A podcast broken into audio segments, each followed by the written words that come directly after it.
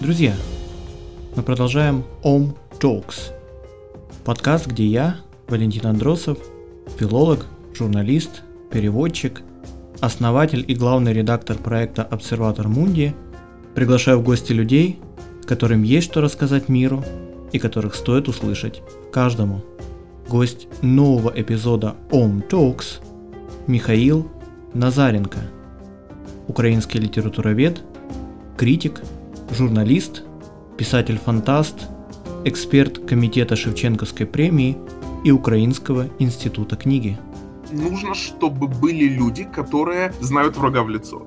Исчезает средний студент. И факты вырываются из контекста. Доулучшаемся до очередной казармы. Без этого не было бы всей дальнейшей человеческой культуры. Ну а теперь самый простой вопрос. На первый скажу нет, на второй да. Чтобы найти, надо знать, что искать.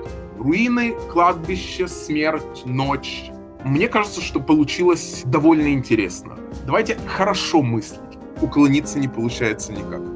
Следите за нашими обновлениями.